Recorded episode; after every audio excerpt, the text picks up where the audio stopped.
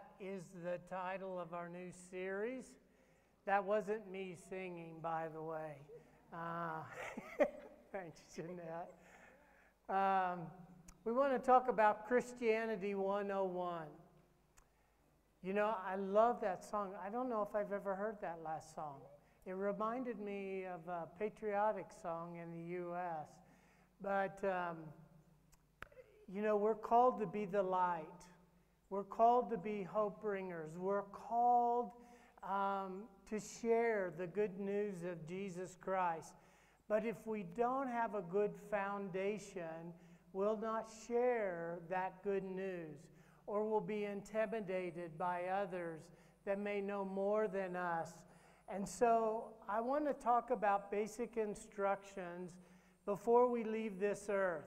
Now, that's an acronym for Bible if you didn't fi- figure that out.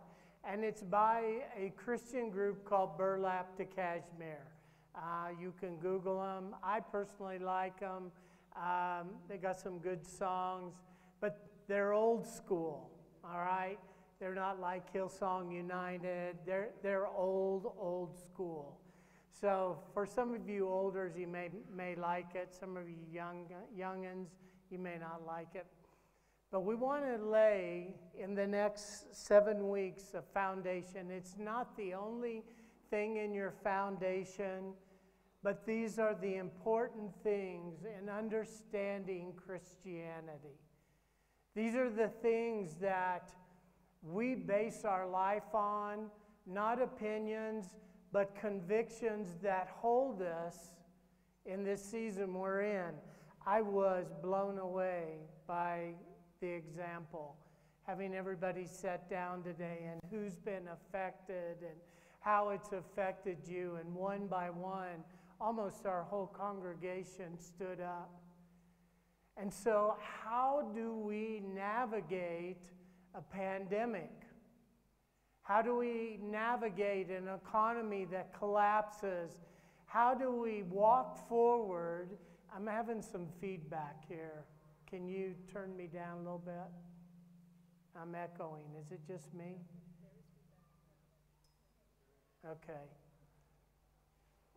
It's like, hello, hello, hello.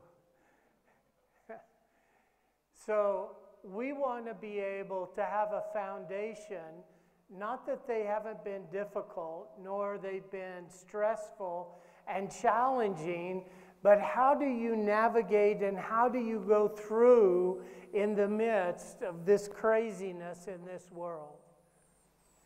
Well, you have to have a foundation, a foundation that's built on sand and opinions. When the, the storms of life hit, when the obstacles come our way, our house crashes. But if we have the foundation that's built upon Christ, when the storms come, when the rains hit, when the trauma happens, we're still standing. So, we're going to be looking at different topics. Today, I want to talk about the character of Christ.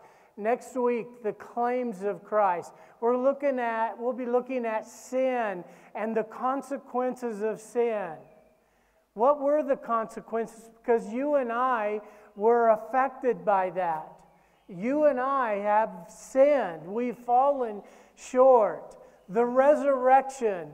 If Jesus was a lunatic liar and he made all this up, then what the heck are we doing here today?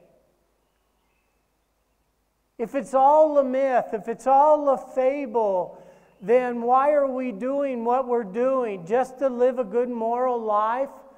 Just so we can check a box? But if the resurrection is true, then we have some serious decisions to make in our life. We have to make the decision Am I going to be a follower of Christ and die to self and say no to the world and all that it offers us to follow Him? And so we're going to be laying some foundational things. And for some of you, this is elementary school.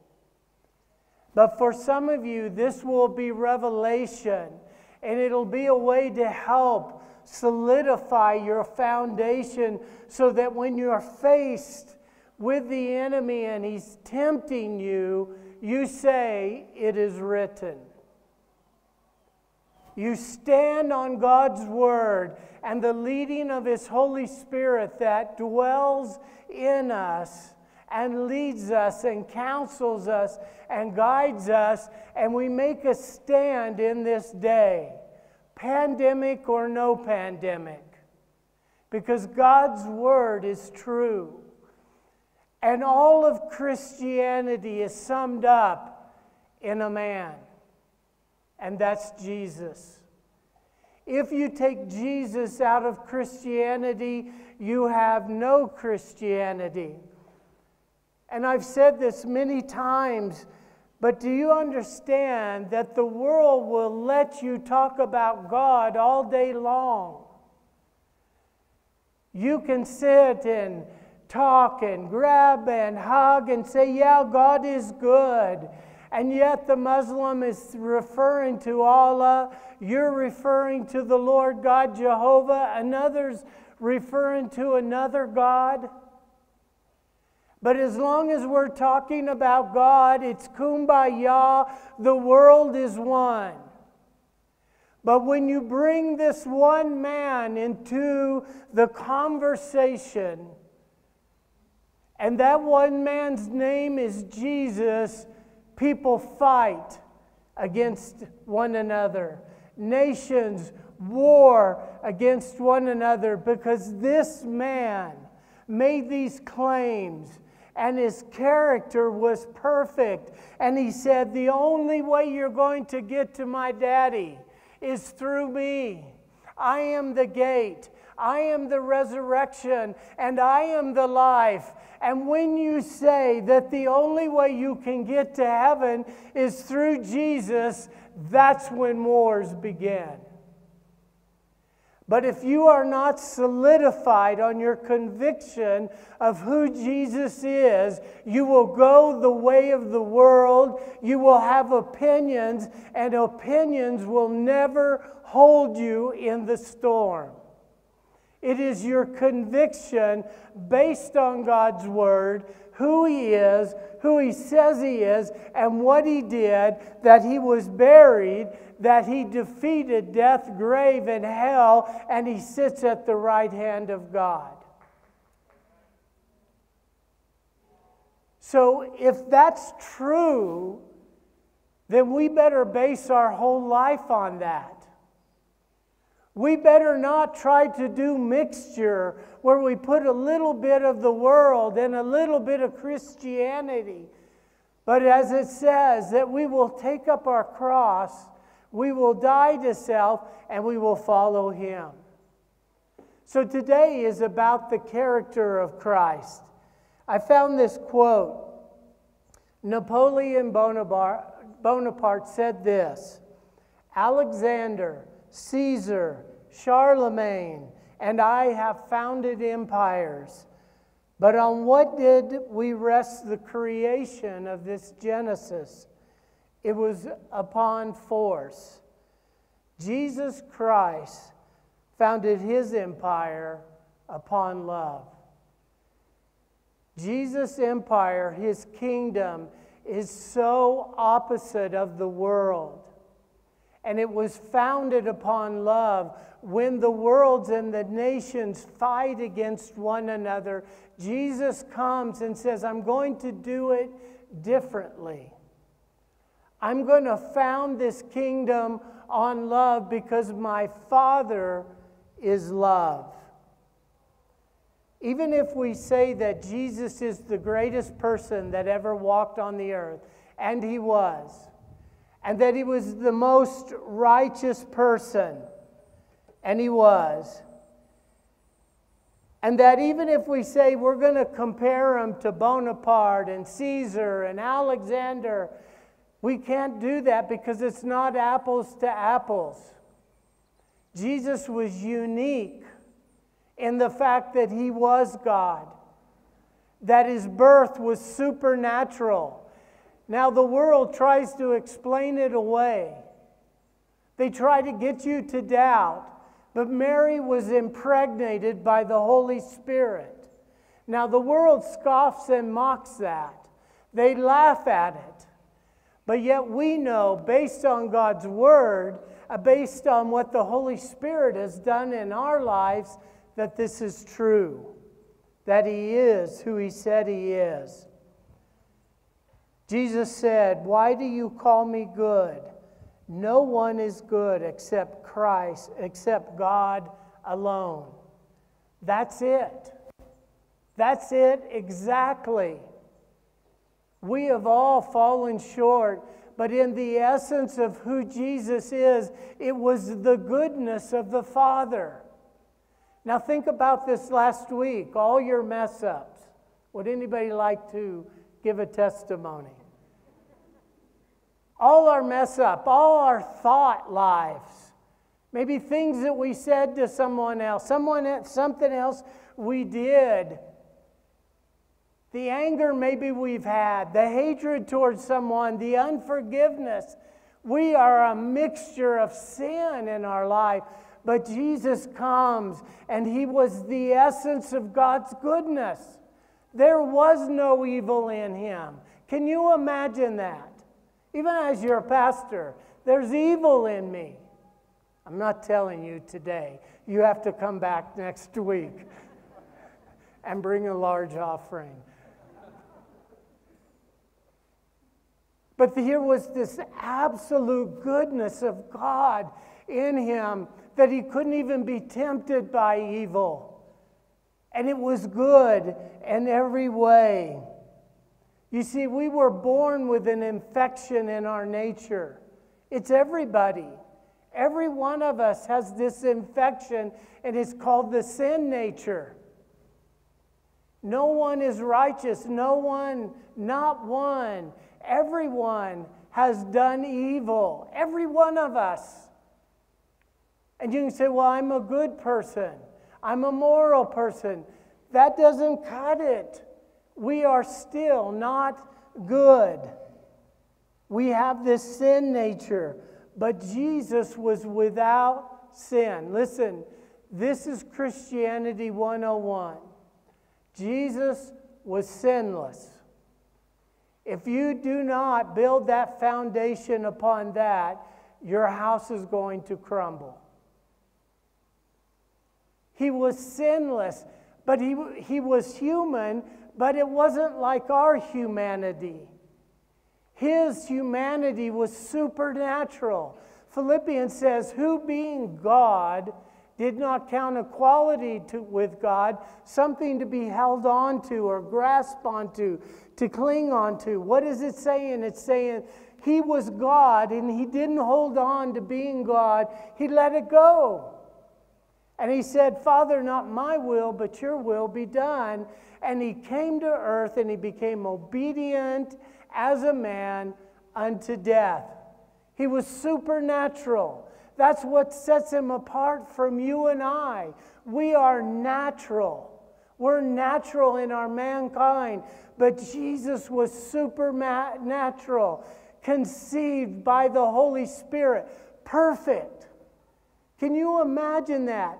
33 and a half years, he never sinned. How many of you sinned this morning coming here? Don't raise your hands.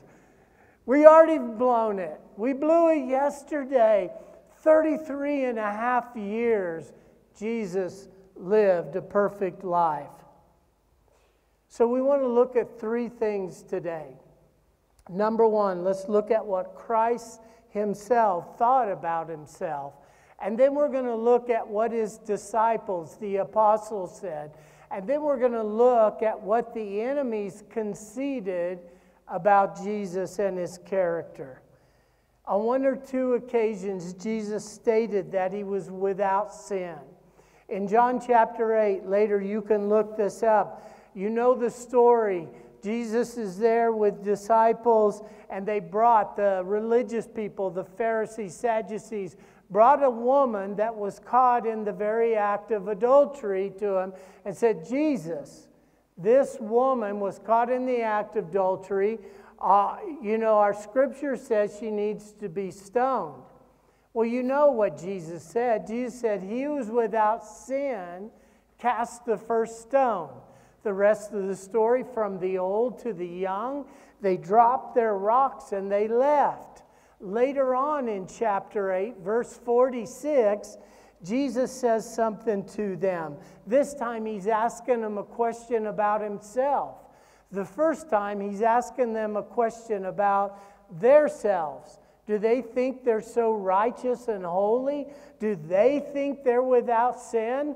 That's why they drop their rocks. And then in verse 46, he says this to them Can any of you prove me guilty of sin? Now, that's an open invitation. If I gave that invitation today, can any of you prove that I sin? Maybe none of you can, but there's a lady over to my right that can give plenty of testimony of my sinfulness.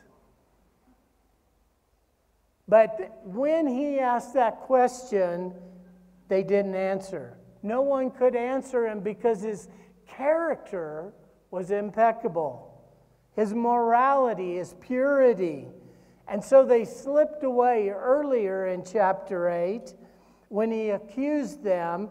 And then later he reverses the role and says, Okay, is there anything in me you see that's sin? And they couldn't answer him. Jesus placed by his teaching his moral character. No one ever has been as moral as Jesus. He set the standard he set the bar for all of us. But yet, it is only through the power of the Holy Spirit in our lives that we can even walk this way. One of the stories, if you'll remember in Luke chapter 18, it was, remember, the Pharisee and a tax collector. Tax collectors were looked down as low life, they were scum of the earth they uh, would bribe, steal, you know, take money. They were not looked upon well. Both of these guys go to the temple to pray. And the Pharisee gets up and he says, I thank God that I'm not like this guy. I thank you that I fast, that I pray, that I give, that I do all these things. And it was an all an external sign of really the shallowness of his heart. But you remember the tax collector, what he did? He wouldn't even look up because he knew the reality of his brokenness. He knew the reality of his sin, and all he would do is just beat his chest. And the moral character of Jesus would never, ever have walked in the place of the Pharisee even though he was called rabbi, even though he was esteemed as one who taught with authority and power. He never drew attention to himself. He never felt like he needed to be at the center. But yet he humbly served those that were around him. He walked what he talked. I found some metaphors to help us understand. Everyone else was a lost sheep, but he had come as a good shepherd to seek and to save them. Everyone was sick with the disease of sin, but he was the doctor that would come to heal them. Everyone was trapped in the darkness of sin and ignorance. He was the light of the world.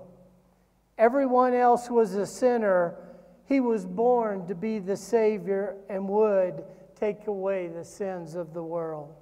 Everyone was hungry, but He was the bread of life. Everyone was dead in wrongdoing and sin, but He could be their life now and the resurrection in the future.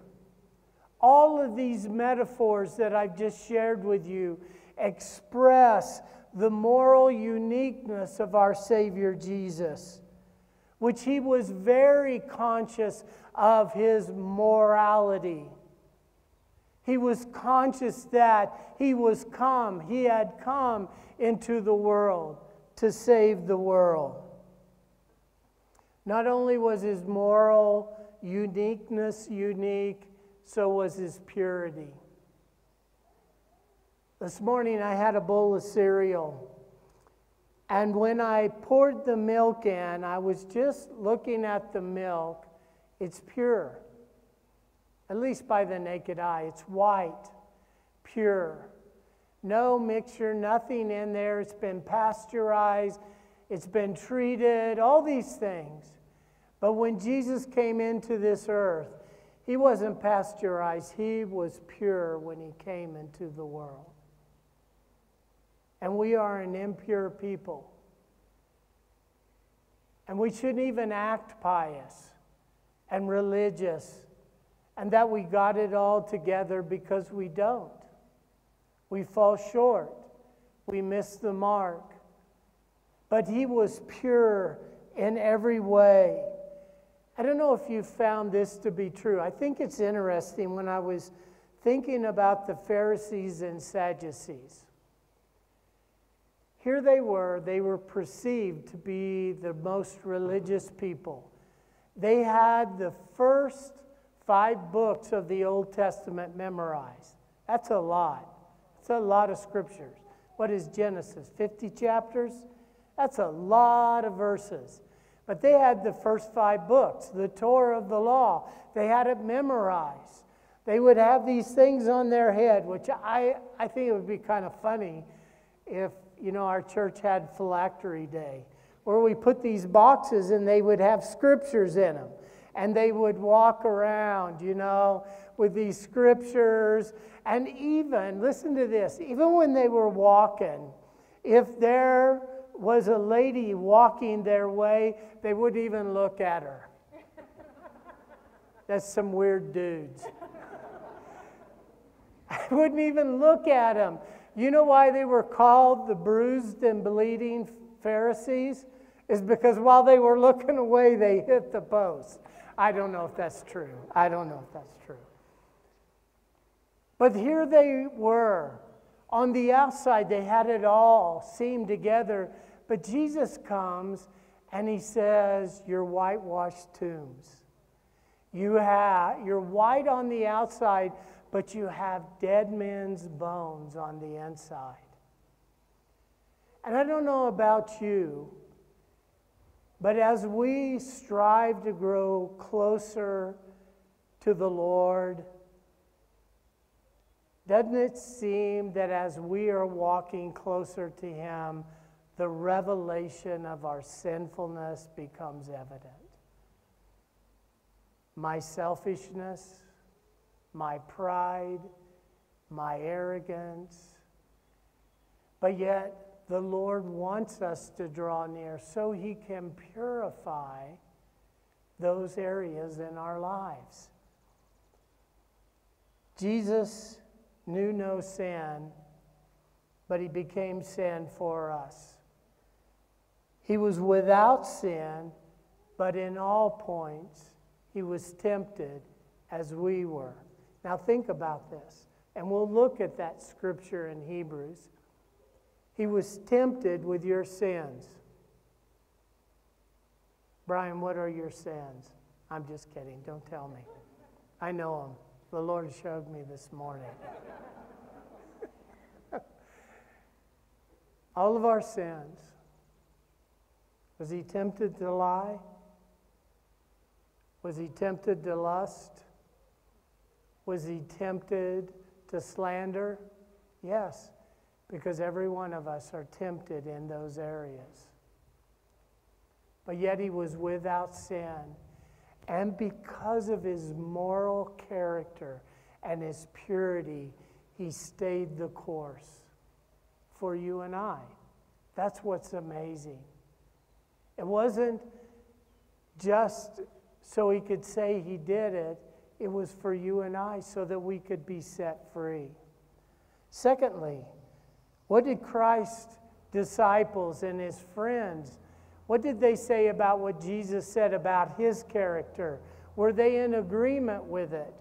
Did they say, yeah, this is it? Yeah, we agree or we totally disagree?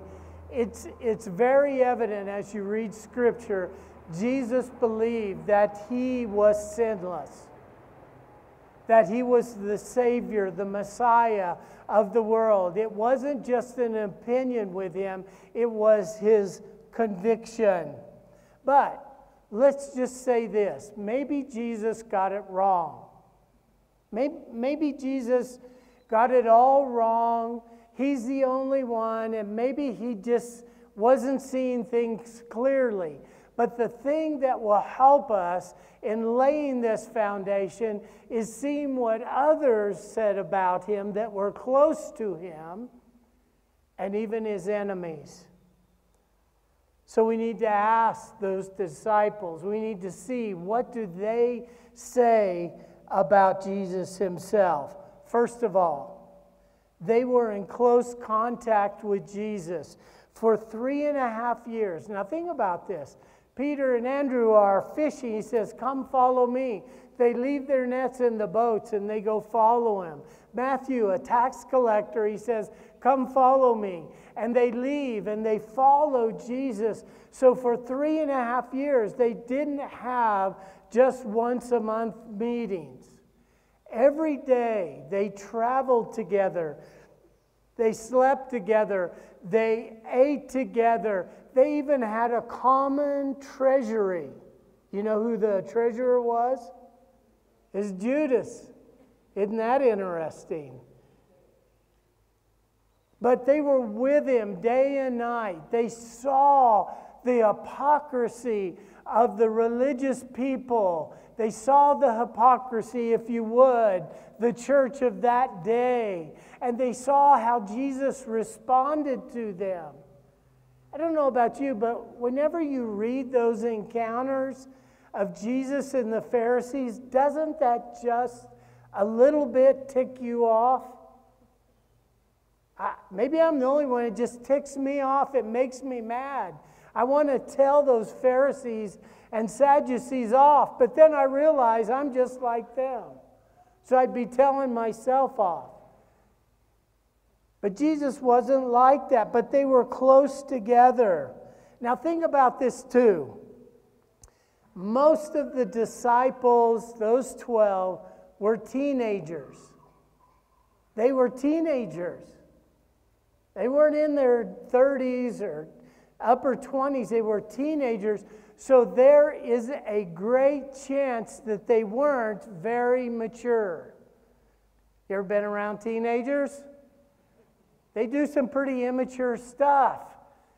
A matter of fact, they would quarrel. They would say, Well, you know what? I'm, I'm going to be at the right hand of God. I'm going to be at the right hand of Jesus. You know what? I'm Jesus' favorite. You know, immature stuff. Then they would poke one another. Stop poking me. Then the other would poke. And then they would go on and on. They were immature. So Jesus is spending this time with them. I'm sure they tested his patience. But they saw him up close and they were with him. Two of the chief witnesses, there was an inner circle of the 12, Peter, James, and John. In Matthew 17 is the transfiguration. So Peter and John are with him, and all of a sudden they see Jesus the way we'll see him in his glorified state. Can you imagine that? Brighter than the sun. When you look at the sun and it hurts your eyes, the brilliance and the brightness and the glory of Jesus, they saw it. And then in the Garden of Gethsemane, Jesus says to Peter, James, and John, Come on, come with me. And they went a little bit further and they saw the anguish. They saw what Jesus was going through but they were sleepy. They fell asleep. But these guys saw some intimate things with Jesus. So if he was faking it, you can only fake it so long. You can only act holy so long, and at some point in time, we will trip up and we will fall. And they were with him. Secondly, the apostles, what they say about can be trusted because they were Jews. Now, think about this. Because since childhood, they were taught the Torah, they were taught the law, poetry, the prophets. They knew what God's word said. And one of the Old Testament doctrines, which had surely been taught, was the character of human sin. In Psalms 14, 1 through 3, it says, The fool says in his heart, There is no God. They are corrupt, their deeds are vile. There is no one who does good. The Lord looks down from heaven on all mankind to see if there are any who understand, any who seek God. Verse 3 All have turned away, all have become corrupt. There is no one who does good, not even one. And then Isaiah 53 6 says, All have turned away, all have become corrupt. There is no one who does good, not even one.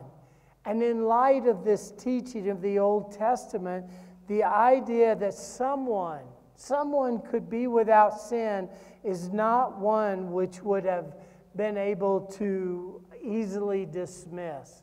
So they were aware of the scripture and what it said. Thirdly, and I hadn't thought about this, but the disciples on the sinlessness of Christ is all the more incredible because it was more of something that was indirect than direct talking to them. Because when Jesus walked by, he said, Follow me. Follow me. Come follow me. I'll make you fishers of men. And they began to follow him. They remember they were teenagers. They had this mindset that they were going with Jesus and they were going to set up a military kingdom and they were going to rule and reign. Jesus' sinfulness is not the reason why they began to follow him and search it out. It was already or began to be assumed and realized that Jesus was perfect. Peter says this, but with the precious blood of Christ, a lamb without blemish or defect. In 1 Peter 2:22 it says, "He committed no sin, and no deceit was found in his mouth." John says this in 1 John, "If we claim to be without sin, we deceive ourselves, and the truth is not in us." If we confess our sins, he's faithful and just and will forgive us our sins and purify us from all unrighteousness.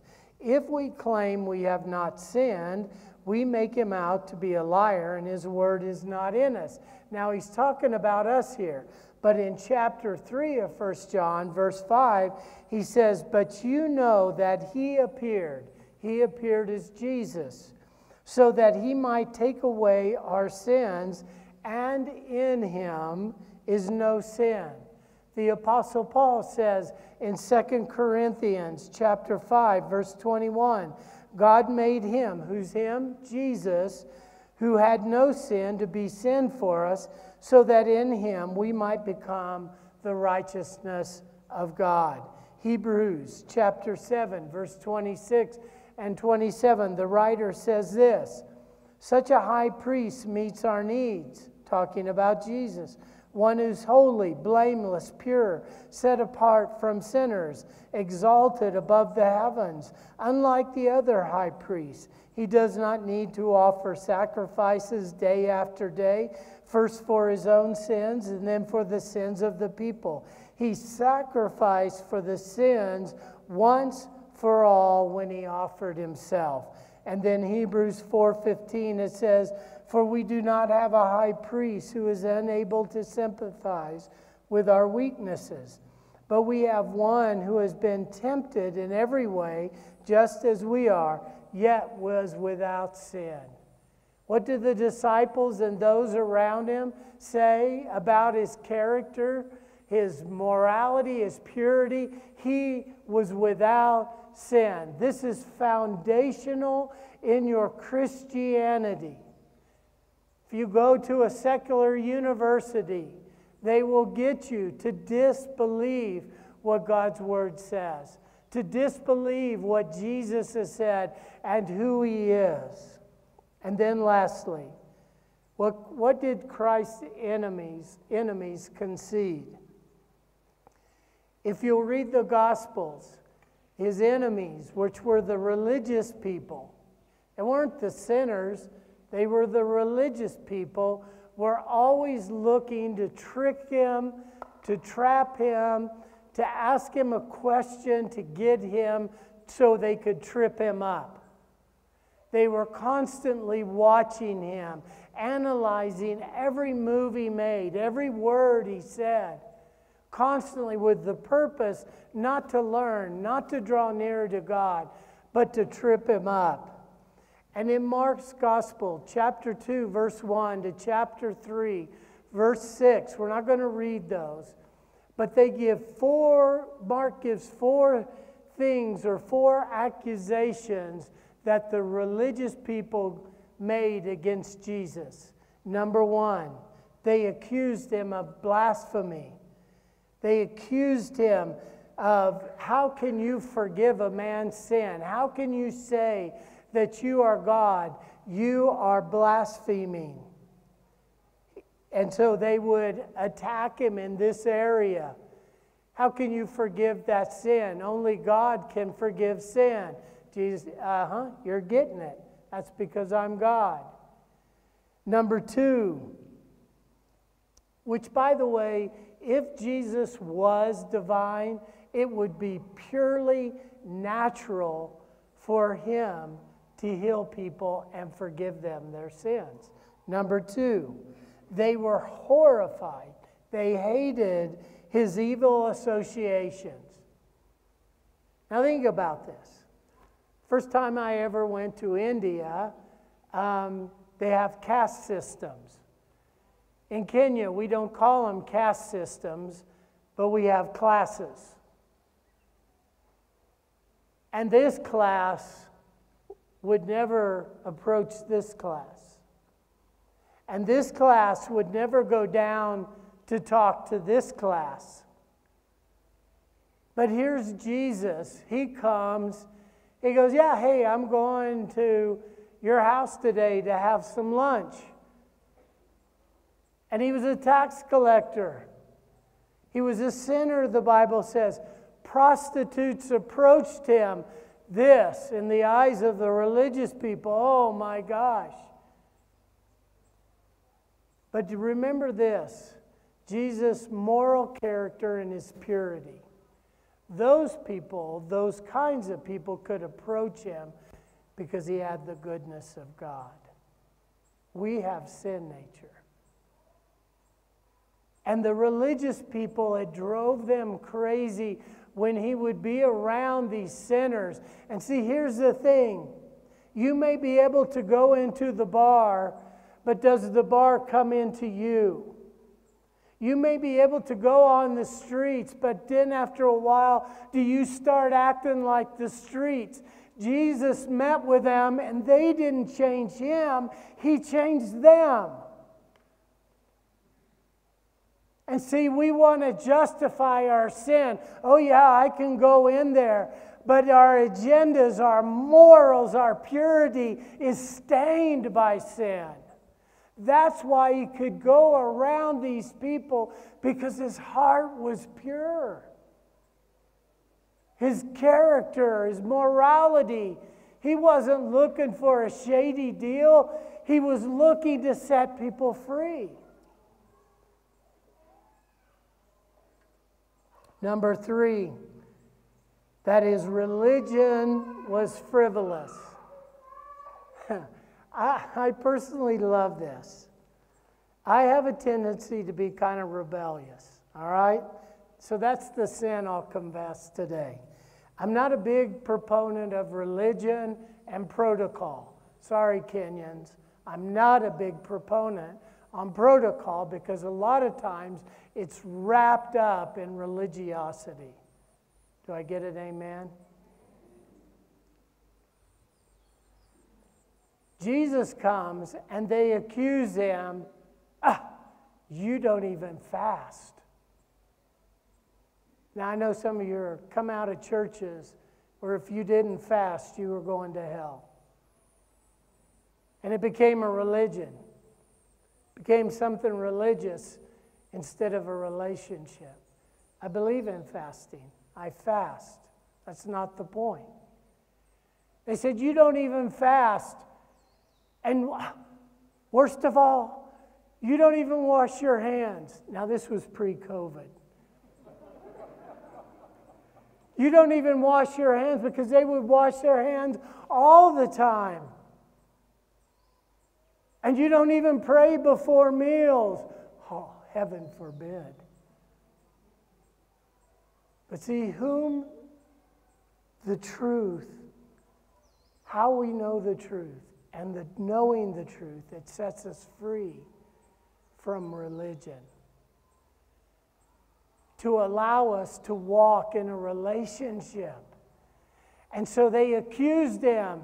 Well, you're not religious, but it was all based on what? The externals. Remember this little dude that was a shepherd boy? He had a bunch of brothers that were beef hunks had bulging muscles and they passed by. No, that's not him. That's not him. That's not him. And then this scrawny little shepherd boy comes and said, That's the next king. That's the next king of the kingdom. And it says in 1 Samuel 16 7, God does not look on the outside, but he looks at the heart. And then the last thing they were incensed by a Sabbath breaking. He actually healed a guy that had a withered hand on, on a Sabbath. Can you imagine doing good on the Sabbath? And the religious people would get angry. His disciples were walking through a cornfield and they're picking the corn and they're eating on a Sabbath. Atrocities. Oh, scandalous. But do you see all these accusations? They're trivial, they don't mean anything. And they couldn't handle it. And they even, when they came before Pilate, they couldn't find anything on Jesus, so they had to hire false witnesses. They had to hire someone to trump up some bogus charges on him. In fact, the charges they came up with against him were not moral charges, they were political. I guess Jesus was the first one who wasn't politically correct. And maybe we need to follow in his steps. The worship team would come up.